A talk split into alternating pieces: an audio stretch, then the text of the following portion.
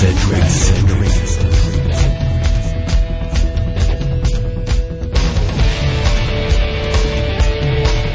Hi ho, hi ho, it's off the Bass Edge we go. Okay, Aaron, I'm getting a little, little coffee drunk here this morning. Tell me about it, buddy. Um, I'm thinking next week is probably going to be frozen, and dude, that is where I draw the line. That would be freaking awesome. All right, here's the deal. MegaWare Keelguard's been a proud partner of Bass Edge Radio since 2006. We talk about it all the time, but I gotta ask this question. What is the difference between a keel guard and a Hambies? Very good question, Kurt. MegaWare Keel Guard is certainly the company that started it all, made the first do-it-yourself keel guard installation to where you or I can buy one off the rack at your local marine dealer, tackle store, take it home, and in less than an hour actually have that thing put on and have a lifetime guarantee on that keel protection. In addition, MegaWare Keel Guard, you know, they also have the Flex Step, the Scuff Buster, the Skeg Protector, Skeg Guard. All of those things also fall under that label. Whereas the Hambies, that is an OEM or a dealer installation only. A lot more detailed as far as putting it on. Uh, so normally that would be done at the factory when you order your boat or through your dealer. Additionally, more expensive and it is going to be a lot thicker as far as on the bottom. Certainly both fantastic products, but after you've bought that boat, perhaps and you want to do it yourself, MegaWare Keel Guard is definitely the way to go. Well, for sure, we don't want to be riding around and getting scuffs and abrasion marks on the bottom of our boat. And uh, Bass Edge doing it right with the do-it-yourself product. MegaWare Keel Guard. Hey, look, Aaron, let's get this show on the road. I'm excited. We got a lot of stuff to cover today. Bass Edge Radio begins now.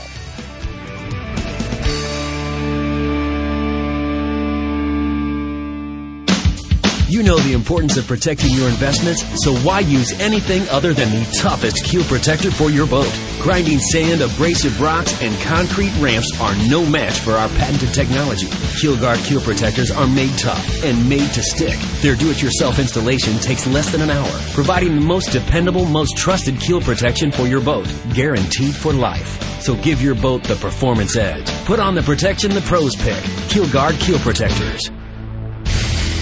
Patented in 2000, perfected over years of testing and real-world punishment, the PowerPole is the ultimate shallow water boat positioning tool. Swift, PowerPole deploys in seconds from anywhere in your boat. Virtually silent, PowerPole won't spook wary fish. Secure in strong currents or gusting winds in up to 8 feet of water. Engineered to take it with a lifetime unconditional replacement guarantee on the spike. PowerPole, swift, silent, secure. Visit PowerPole.com to find a dealer near you. Bass Edge Radio. Commence broadcast. In three.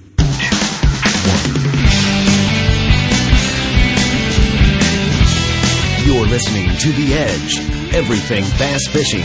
Coming to you nationwide from the Bass Edge Studios. All right, Kurt, question for you.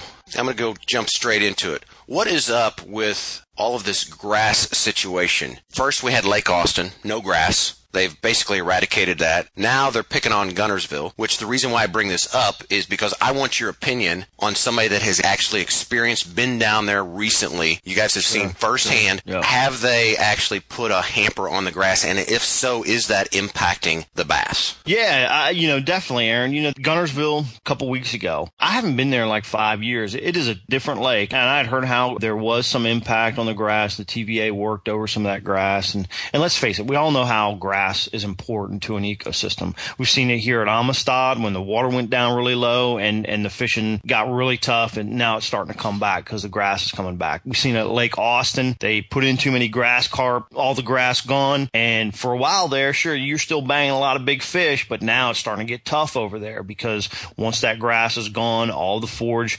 Same thing at Potomac River where I grew up. You know, there's years where the grass has been really, really good and the fishing is off the hook. And then there's years now, you know, the grass isn't that good on the Potomac currently and the fishing's gotten much tougher over there. It only takes 14 or 15 pounds in the springtime to have a good tournament at Potomac because of the grass situation. You're going to see that here in a month or two when the FLW tour goes back to Potomac. You're going to see weights going way down and that's because of a grass situation. Now we're going to flip full circle. We're at Guntersville. Back in the early 90s, you had the grass and the TVA wanting to control things, which is understandable. You know, they're dock owners, there's recreational boaters. I'm not a one-minded individual, so I get that. But boy, I tell you what, Aaron, you know, I think part of the reason why the bridges, riprap, laydowns, the wood are playing such a huge role at Guntersville over the last five or six months, and not that they didn't in the past also, but specifically in the last several months, is because of the eradication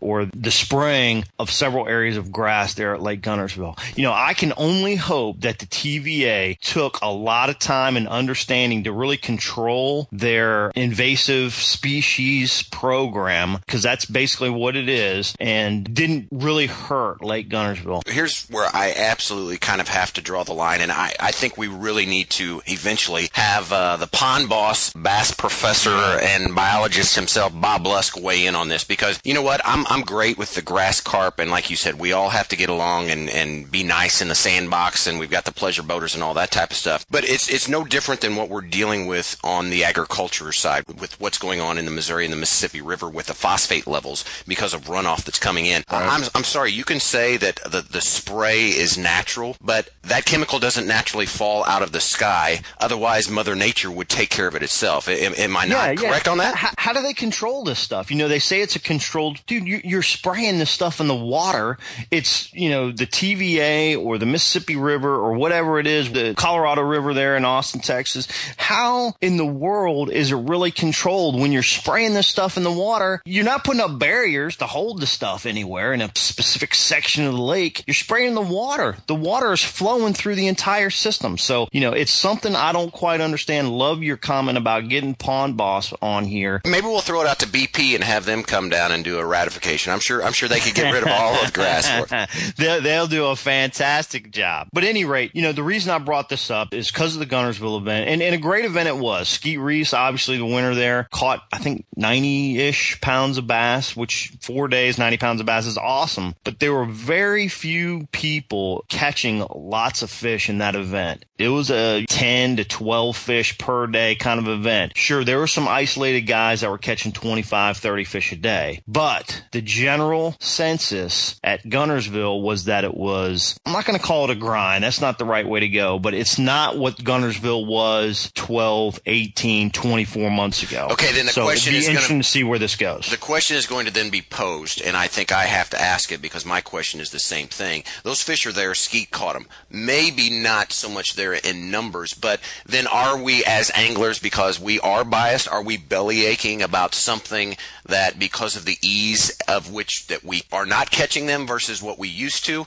You know, my question is, and I think a lot of people would ask, those fish, where did they go then? They're probably still there. Then do we need to pull up our bootstraps and, and man up and say, okay, we've just got to figure out how to catch them? Well, that's a great point, Aaron, but I'm not so sure. You know, you look at all the other areas where we've seen this, Lake Austin, Amistad, Potomac River, you know, the list goes on. The grass is such a key point of the forage. There has to be a reason for a part of a decline. Bottom line, like we just it. don't we don't have enough it. information probably. Th- that's exactly right. Exactly right. But uh, look, you know, just really wanted to bring this up today because, uh, and, and specifically in this episode, because of what I saw there at Guntersville. Great Lake, still awesome. I mean, I had 15 plus the first day, and then you know, 18 pounds the second day. You know, it's not like you're not going down there catching them. It's just not what it was 12, 18 months ago. And really, I just assume all Bass Edge listeners keep an eye on that. Let's see where it goes. Hopefully, everything will be fine. But uh, slight concern there,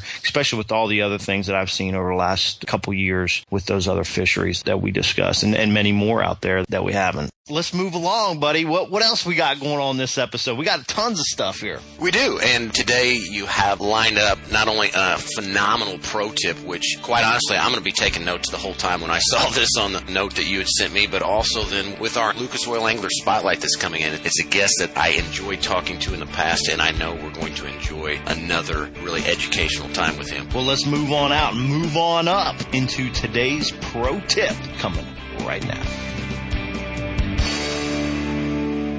First by land and now by sea. For years, Lucas Oil has been a staple in high performance vehicles on both the road and track. Now, from the makers of Lucas Oil comes Lucas Marine Products, specifically engineered for marine applications. Protect and lubricate your marine inboard, outboard, or high performance boat with Lucas Marine Engine Oil or Lucas Synthetic Based Oil. Learn more about the complete line of Lucas Oil and Marine Products. Visit lucasoil.com.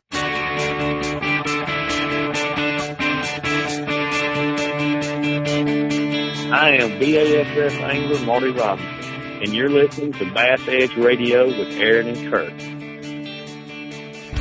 This week's pro tip is brought to you by ProtectTheHarvest.com, keeping our traditions alive for future generations. Today's question is answered by 2015 Grand Lake Rayovac champion Brad Hallman. Brad, the fish are on the spawn and sight fishing is not an option. How will you catch the bass? That's usually a problem that we have in Oklahoma. We lived with our whole life. We have muddy water here. I know a lot of places in Arkansas and places in Missouri that just have stained lakes most of the time. Generally, we're catching those fish with spinner baits, jigs, flipping, pitching. Uh, water gets high, gets in the bushes, and we're flipping and pitching. A lot of people just think that that's just spring bite, but truthfully, what that is is a spawn bite. Those fish are sitting up into those willow trees, bushes that we can't see, and uh, we're flipping and pitching them, throwing spinner baits, getting a reaction bite, and it's actually whenever that spinner bite comes across that bed or that jig goes into that bed, it's the same bite. It's just some of the lakes that you see some of the pro sight fishing on just happen to be gin clear, and the fish are out in front of things in four and five foot of water, and they're actually antagonizing that fish. Truthfully, a fish that can't see you, you can't see it, is much quicker to bite, and therefore that's why spinner baits reaction and uh, flipping pitches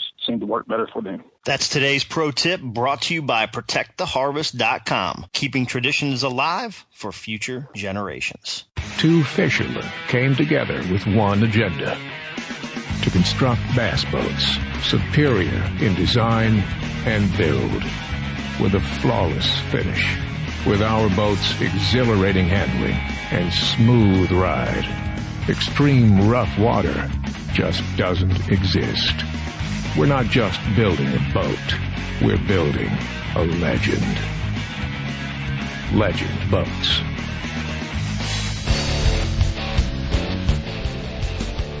I'm Dave and you're tuned in to Bass Edge Radio with Aaron and Kurt.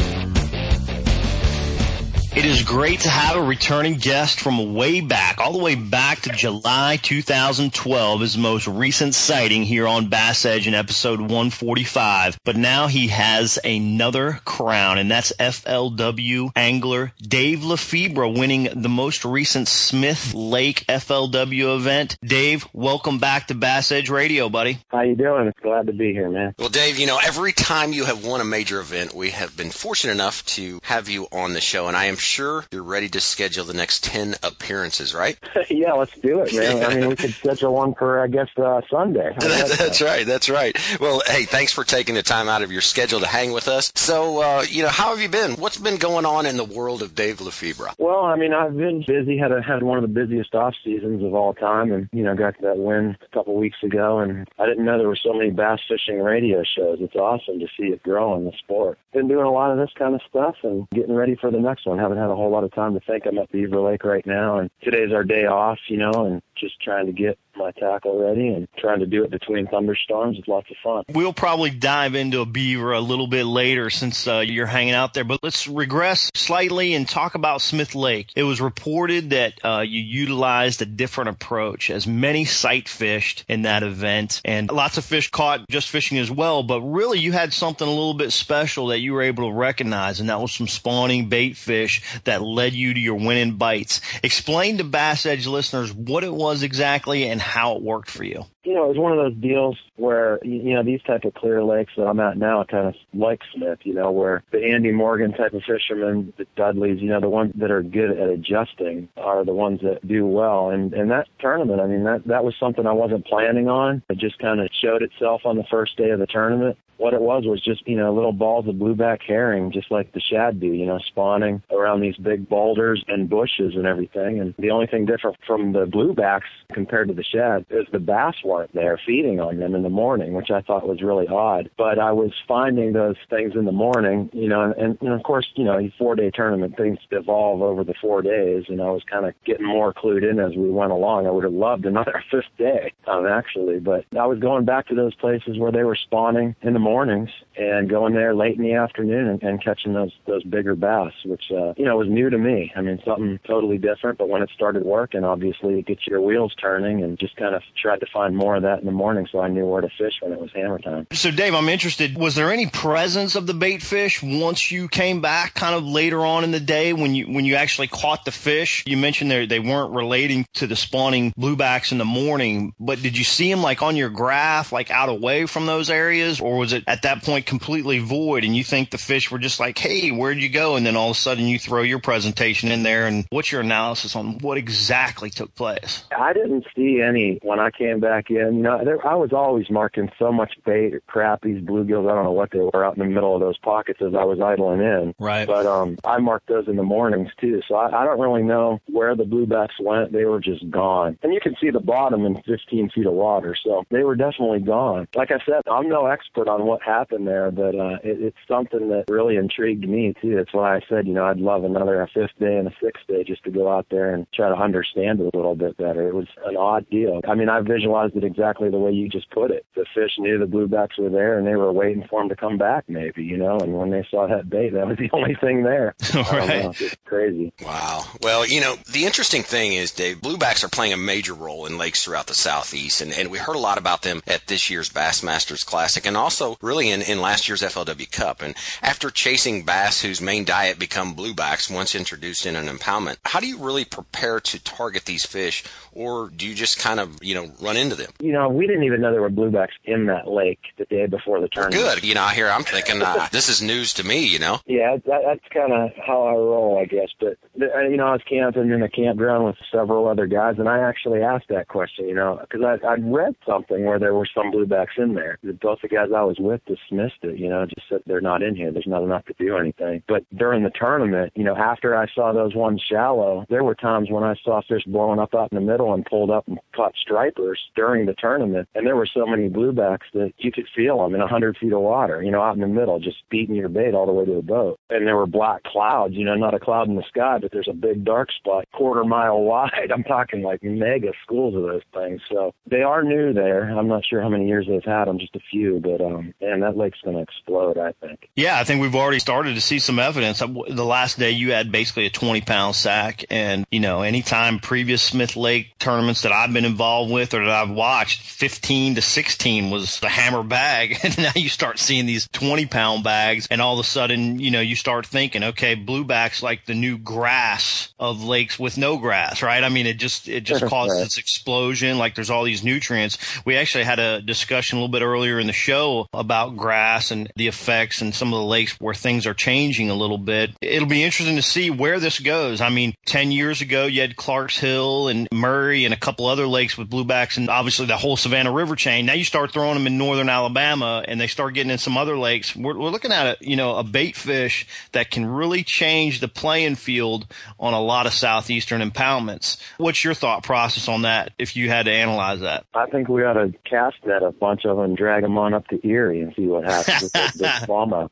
But uh, no, I, I'm looking to see 30 pound bags at Smith. I, I mean, I'm telling you, I don't know if you watched some of the interviews or before the event, but on that first day of the tournament, I should have had 25 and only weighed 14. The second day, I should have had 30. I mean, a legitimate 30 pound bag. Wow. And um, and only weighed 16. You know, they were just jumping off on me. But and some of the fish we saw, I mean, I'm talking schools of five pounders. I just know from what I saw, and I'm not an expert there, that some of these guys that really know that lake, and when they start to figure that blueback thing out, you know, it's going to go up. Local tournaments, you know, they're 17, 18 pounds is a good day. I, I guarantee we're going to start seeing those 25s with what you said right there, you know, Kurt always makes fun of me that I'm a pretty sheltered guy, you know, kind of being from the Midwest, don't get out much, I guess, according to his opinion. But, you know, I'm, I'm right. familiar with, with the shad spawn, right? Typically, uh, you know, bass is post spawn, period. And since many anglers can be focusing on this in May, what is it that you'll look for to identify, you know, and, and your favorite technique to catch bass relating to the shad spawn versus the bluebacks? I don't think I do anything different. You know, I, I mean, one thing when you're looking for them, I tend to get out there as early as I can. When I when it's shad spawn time, I want to be out there basically launching my boat when it's dark. You know, it just doesn't last very long. You got to cover a lot of water, and I don't do anything special. I don't think. I mean, I'm looking for those gravelly, flatty type areas with maybe riprap you know, marina docks and things like that. But As far as growing up, I didn't have that where I live. It's not something I specialize in or I can say, oh, that's a good looking shad spawn area. I'd go out there and I intentionally look for it and I've had some very good finishes fishing in it, but I'm more of just a go by the book type of guy. You know, a shad colored spinner bait is probably my number one thing or a shad colored swim jig, you know, something like that when I do find them. And uh, that's something I didn't do growing up. So it's something that kind of almost has to fall into my lap. Yeah, sure thing. I'm about the same way, but uh, certainly a technique that's going to start taking place here in early May in a lot of the southeastern impoundments that these fish are starting to get in that post spawn phase. And generally that's when that shad spawn occurs, when that water temperature hits the low 70s. So uh, should be interesting. I want to talk real quick. Let's go back. Do you think bluebacks are the uh, new trout of the East Coast, right? You got the West Coast deal going on. You got so many lakes over there are producing these giant freaking spotted bass. They're breaking a record every six months out there. I think it's 11 and change or 10 and change is the new spotted bass record out there. Do you think that the uh, bluebacks on the East Coast are going to be the trout of the West Coast? I guess they could be. I mean, you're starting to see a lot of baits that are, you know, like the one I was throwing at BX Wake minnow. It's their colors are called blueback herring, and the baits are getting bigger and bigger. So probably be a safe bet. I think we're on to a new trend. We better hit it before everybody else gets on it because you know how that goes around. It'd be like the chatterbait days of early. You know, you get a couple years and uh, nobody else has got it going on, but until everybody else jumps on the bandwagon, then you can start ripping them pretty good. But hey, guys, it's time for Bass Edge Radio to take a short break. We'll return after these messages. Oh, oh.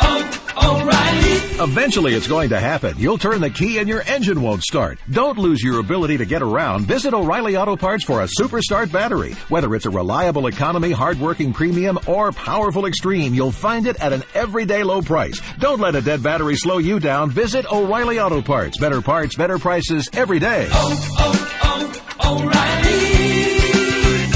O'Reilly. Auto Parts. Stick around, and later in the show, you just might hear some Bass Edge bloopers. I know it's hard to believe, but Aaron and Kurt make a mistake once in a while. Okay, well, it happens a lot, actually. Back to the show. You're listening to Bass Edge.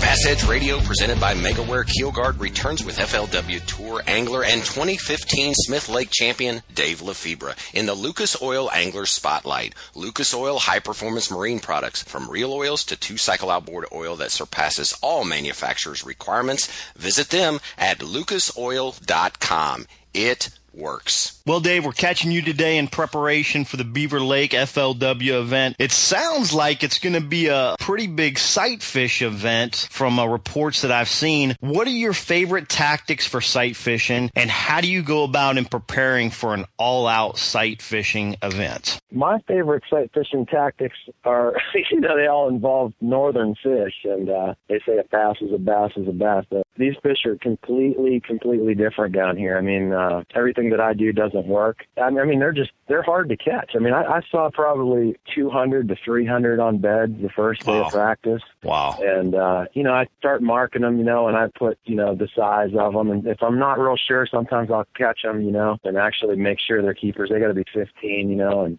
I sat down on one and tried to catch it. You know, it was a kind of a deeper one I thought I could catch, and I wasted an hour in practice uh, yesterday trying to mess with it, and it kind of put the fear of God in me, to be honest with you. right. That'll, that'll do that real quick when you start spending an hour. Yeah. Yes, there's some things that I do, you know, that work that involve making a, a much longer cast, and I'm of course real familiar with light line and comfortable with six tom test and stuff like that. You know, those are the things I have to do: is stay far back, use that lighter line, and try to sneak up on them. I'll be wearing camo tomorrow, I guarantee you that, and just staying way back, staying real low, and trying to get them to bite on that first cast is the key for me. Hey, speaking of wearing camo, that kind of ties right into my next question here. You know, when sight fishing is a major player, what are some of the other techniques that you look forward to use during, you know, that seasonal pattern? And and talk a little bit more about is the camo is that like so that the fish don't see you, I'm assuming, Eh, you know, can you elaborate a little bit on kind of some of the things that you do that gives you that added edge? The further away you are from that fish, the less sky he is going to see to see you. I mean, you know, I'm looking at it that way. You know, some guys wear blues and, you know, they kind of match the sky a little bit. But uh, I think the camo, you know, we're, we're in some ravines here, you know, when you go back in those pockets and it's trees straight up. And um, I know that it matters. It matters where I live, even though those fish are stupid. You know, if I'm wearing a bright red Rapala sweatshirt, the smallmouth, you know, you can't get right on top of them. If you're wearing a blue shirt, you can stand right there and catch them. You know, it's been so obvious to me over the years that it's not a myth to me. Um, so to me, that makes a big difference. And also, you can skimp in just about any category in your boat your baits, your rods, reels, GPSs, everything. You can get cheaper things. You know, all that money you save on that stuff needs to go toward your eyes and getting really good quality sunglasses you know, I just can't stress that enough. Put on a twenty to fifty dollar pair of glasses, and then and put on a good pair of solar bats or whatever. You know, there's a lot of great companies out there, but uh, you put on a good hundred or two hundred, three hundred dollar pair of glasses, and it's night and day. That's one of the main things I would say. Just investing in your eyesight. It's the most important thing in fishing, especially that time of year. So, Dave, let's assume that you get out there and and uh, you know it is tough. You know, let's say it's tough to catch some sight fish. What other patterns or whatever techniques would you employ during this behavioral pattern. You know, when so many fish are on the bed, let's say an angler, maybe he doesn't like the sight fish or maybe he bails on the sight fish technique because he's having some difficult times catching some fish. What other technique are you going to utilize to put some bass in the live well during this time frame? I, I don't want to give away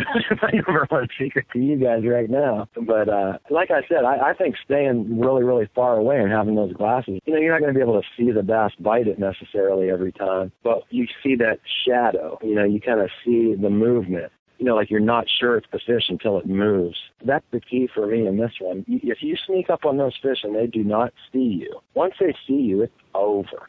I mean, it's not over, but there's your 20 minute to hour and a half investment. So that's what I'm doing. I'm moving. I've got enough mark. And of course, I didn't say this yet, but I'm not sight fishing the whole tournament. I got some other things that I have more faith in that are better than that, I hope. But for those sight fishing, that's my idea is if I, if they see me, I'm I'm leaving. I'm just going to go to the next one and maybe come back later. But gotcha. Uh, that, well, just to let you know, you're safe here because we're not gonna we're not gonna put this out there until May the first. So uh, you're gonna be okay. But I got to switch gears real quick. Many folks up in the north are just beginning to hit the water. You know, here in May, it's been a dang cold winter. You know, record ice on the Great Lakes for the second year in a row. How are you gonna attack May largemouth fishing in your region of the country of Pennsylvania?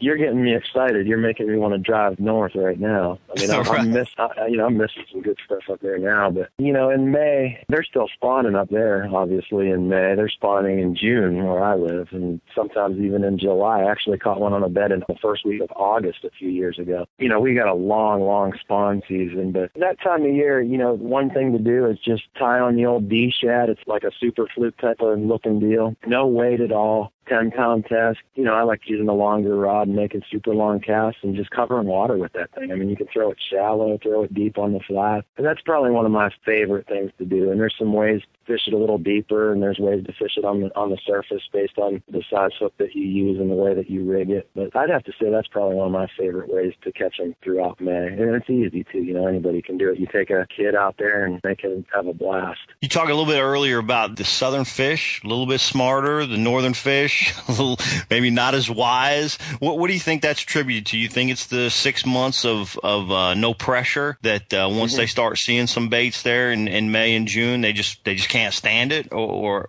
is, is do you have? Yeah. I, I think it's a little bit of that, and then it's you know these places where we go, there's tournaments every day. I mean, there was a tournament yesterday. What was yesterday? Wednesday or Tuesday? Right. You know what I mean? A Tuesday night tournament. They all took sure. off at six o'clock. So just the amount of pressure is just mind-boggling on all these big lakes that we fish. I'm sure you can go to a smaller lake that's close to here. You know, there's a couple of good ones, and they'll be more like northern fish. So it's definitely all about how many people are out there fishing. And, and these sight fish are so easy to see when it's calm. You know, you can, they're just everywhere. So they get fished for a lot. I think that's the difference. And of course, we're frozen six months out of the year, so it protects them. Right. Well, the uh, next segment of our show is the O'Reilly Auto Parts Better Parts, Better Prices Every Day listener question. We're going to give away a $100 O'Reilly Auto Parts gift card to Pete Sykish from Kentucky Lake. Dave Pete asked this question. I'm pre-spawn bass fishing on Kentucky Lake. The water temperature is 62 to 63. First thing in the morning, should I fish the shallow flats or the points and ledges? I'm trying to figure out where the bass start their day on the staging points or in the shallow areas. That's a tough one, Pete. You know, that pre-spawn time, to me, it's all about points. I would eliminate everything else out of your mind. You know, there's going to be fish on points. Kentucky Lake has a bunch of points. You live there, so you know where they spawn, you know where they're going to be, and uh, that's pretty much what I'm doing. I'm fishing those points. In, in the morning, sometimes they're just not, you know, real excited about biting, so I might just slow down, you know, maybe even go down to a shaky head type of situation or whatever. But I think that narrows it down pretty good. You know, just focus on those points and forget about everything else in the pre-spawn. There you have it, Pete. Congratulations for having your question chosen to be answered on the show. Send us an email letting us know you heard it answered by Dave Lefebvre, and we will send out your $100 O'Reilly Auto Parts gift card. And as always, listener question and comments about the show should come through our email support at bassedge.com or comment on our social media outlets, Facebook and Twitter. Well, Dave, as always, an extremely educational interview. Any uh, final thoughts or uh, advice for Bass Edge Nation before we let you out of here?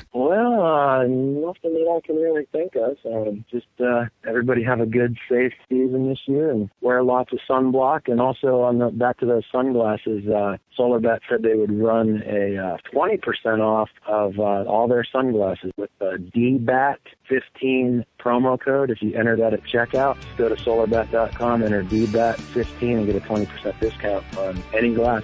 I got a signature series there too, but Mossback lenses, man, those things are the greatest. So check those out. That's a great tip. Thanks for uh, firing that code to the listeners. Hey, man, we wish you success in your remaining events this year. And Bass Edge will be right back after this message. Now you can order Bass Edge Season 3 on DVD. Own the best resource for tips and techniques in bass fishing as host Aaron Martin tackles lakes across the country with the industry's top pro anglers, including Denny Brauer, Boyd Duckett, Randy Howell, and Dave Wolak. This two-disc set includes all 13 episodes. That's over 10 hours of Bass Edge, including interviews, bloopers, and highlights, all for just $19.95. Order online at bassedge.com. And be sure to check out previously released DVDs like Bass Edge Seasons 1 and 2 and Electronics 101.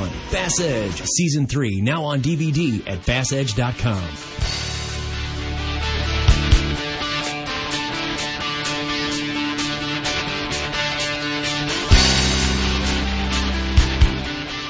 That was a uh, fun interview with Mr. Lefebvre. You know, Dave's always got some interesting things going on, brings a new perspective to a lot of us because there really isn't a whole lot of pro anglers from up north. Dave talks a little bit about some of the different aspects from the north to the south and uh, all kinds of cool stuff going on with him. Certainly has the experience, no doubt, and uh, the resume to back it up. And like you said, it's always a pleasure to have him on the show and enjoyed uh, giving him some trouble about holding back on us a little bit with the one comment. But you know what? It's all in fun. And not to change gears too quickly here, Kurt, but before we shut down, talk to me a little bit about rumor has it about this uh, MLF situation. You know, I don't want to let the cat out of the bag, but I want you to kind of disclose that. Let us know what's going on. Oh yeah, so yeah, Cat is was out of the bag actually just uh, about two weeks ago.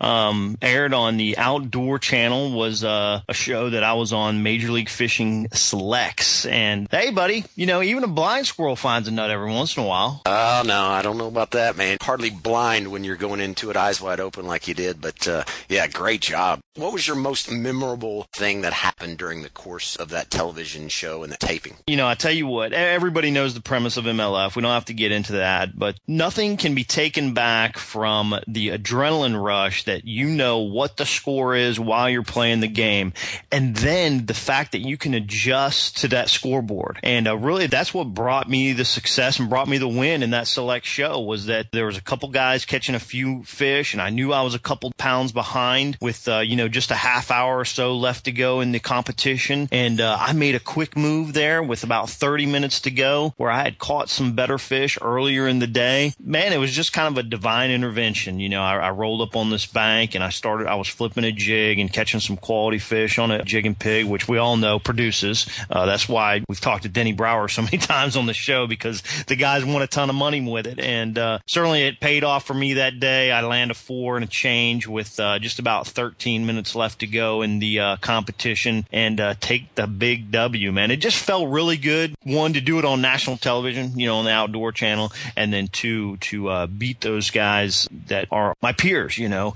Um, all those guys are great anglers and, and felt good to be able to accomplish that task. So, uh, anytime you win, it makes you smile big time. No change here. And, uh, hopefully we can make it happen again. It's not happening enough, Aaron. We got to keep it going. Well, that's why we do what we do. And I'd just like to add, you know, talking about the competitive nature of not only you, but really all of us as anglers. It wouldn't have mattered, Kurt, if that was on national TV or not. And if that was against, uh, you know, five guys that uh, decided to throw $5 in the pot at takeoff. A win is a win. And part of that shin kicking and just personal satisfaction, but it's more about just being able to follow your instinct. And then when a plan comes together and that works, best feeling in the world, no doubt. So hats off to you and congratulations. And also really a big congratulations with what Major League Fishing is doing, just not only for the sport, but also for all of us as uh, the fishing bass addicts that we are. Hey, going to be an exciting, you know, last part of the year. I just want to throw out to Bass Edge Nation, uh, looking at the schedule for who we have lined up that's coming, and also with some of these pro tips. I mean, it is really Bass Edge is really going to a different level. Want to thank each and every one of our listeners for staying tuned. It is always a joy for you guys to make this journey with Kurt and I. For Kurt Dove, I am Aaron Martin. That brings episode number 207 to a close. So long, everybody, and we will see you right here May 15th for episode number 208.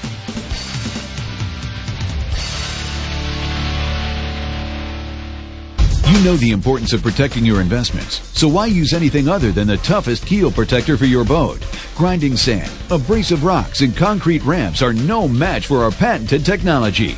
Keelguard keel protectors are made tough and made to stick. Their do-it-yourself installation takes less than an hour, providing the most dependable, most trusted keel protection for your boat, guaranteed for life. So give your boat the performance edge. Put on the protection the pros pick. Keelguard keel protectors. Okay. So Dave Lefebvre, man, Aaron, that was a good interview. Um, we got the juice. We just didn't get the nectar. but uh, it was great to have Dave on the show. It was good to have Dave on the show. Um, yeah, and uh, Steve Leslie, that's probably not something that we want to publicize beyond the, the three of us. So all right. I don't is, know. I think that's fine to publicize in my book. The hey, it's very not... obvious, very obvious throughout the uh, interview that uh, he was beating around the bush and was not giving us the roots.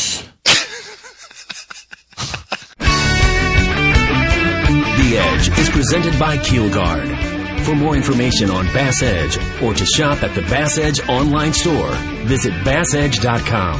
And be sure to join Kurt Dove and Aaron Martin right here on another episode of The Edge. Brought to you in part by Legend Boats, O'Reilly Auto Parts, Lucas Oil Products, ProtectTheHarvest.com, Mercury Marine, Lowrance, PowerPole, and Rapaholic.com.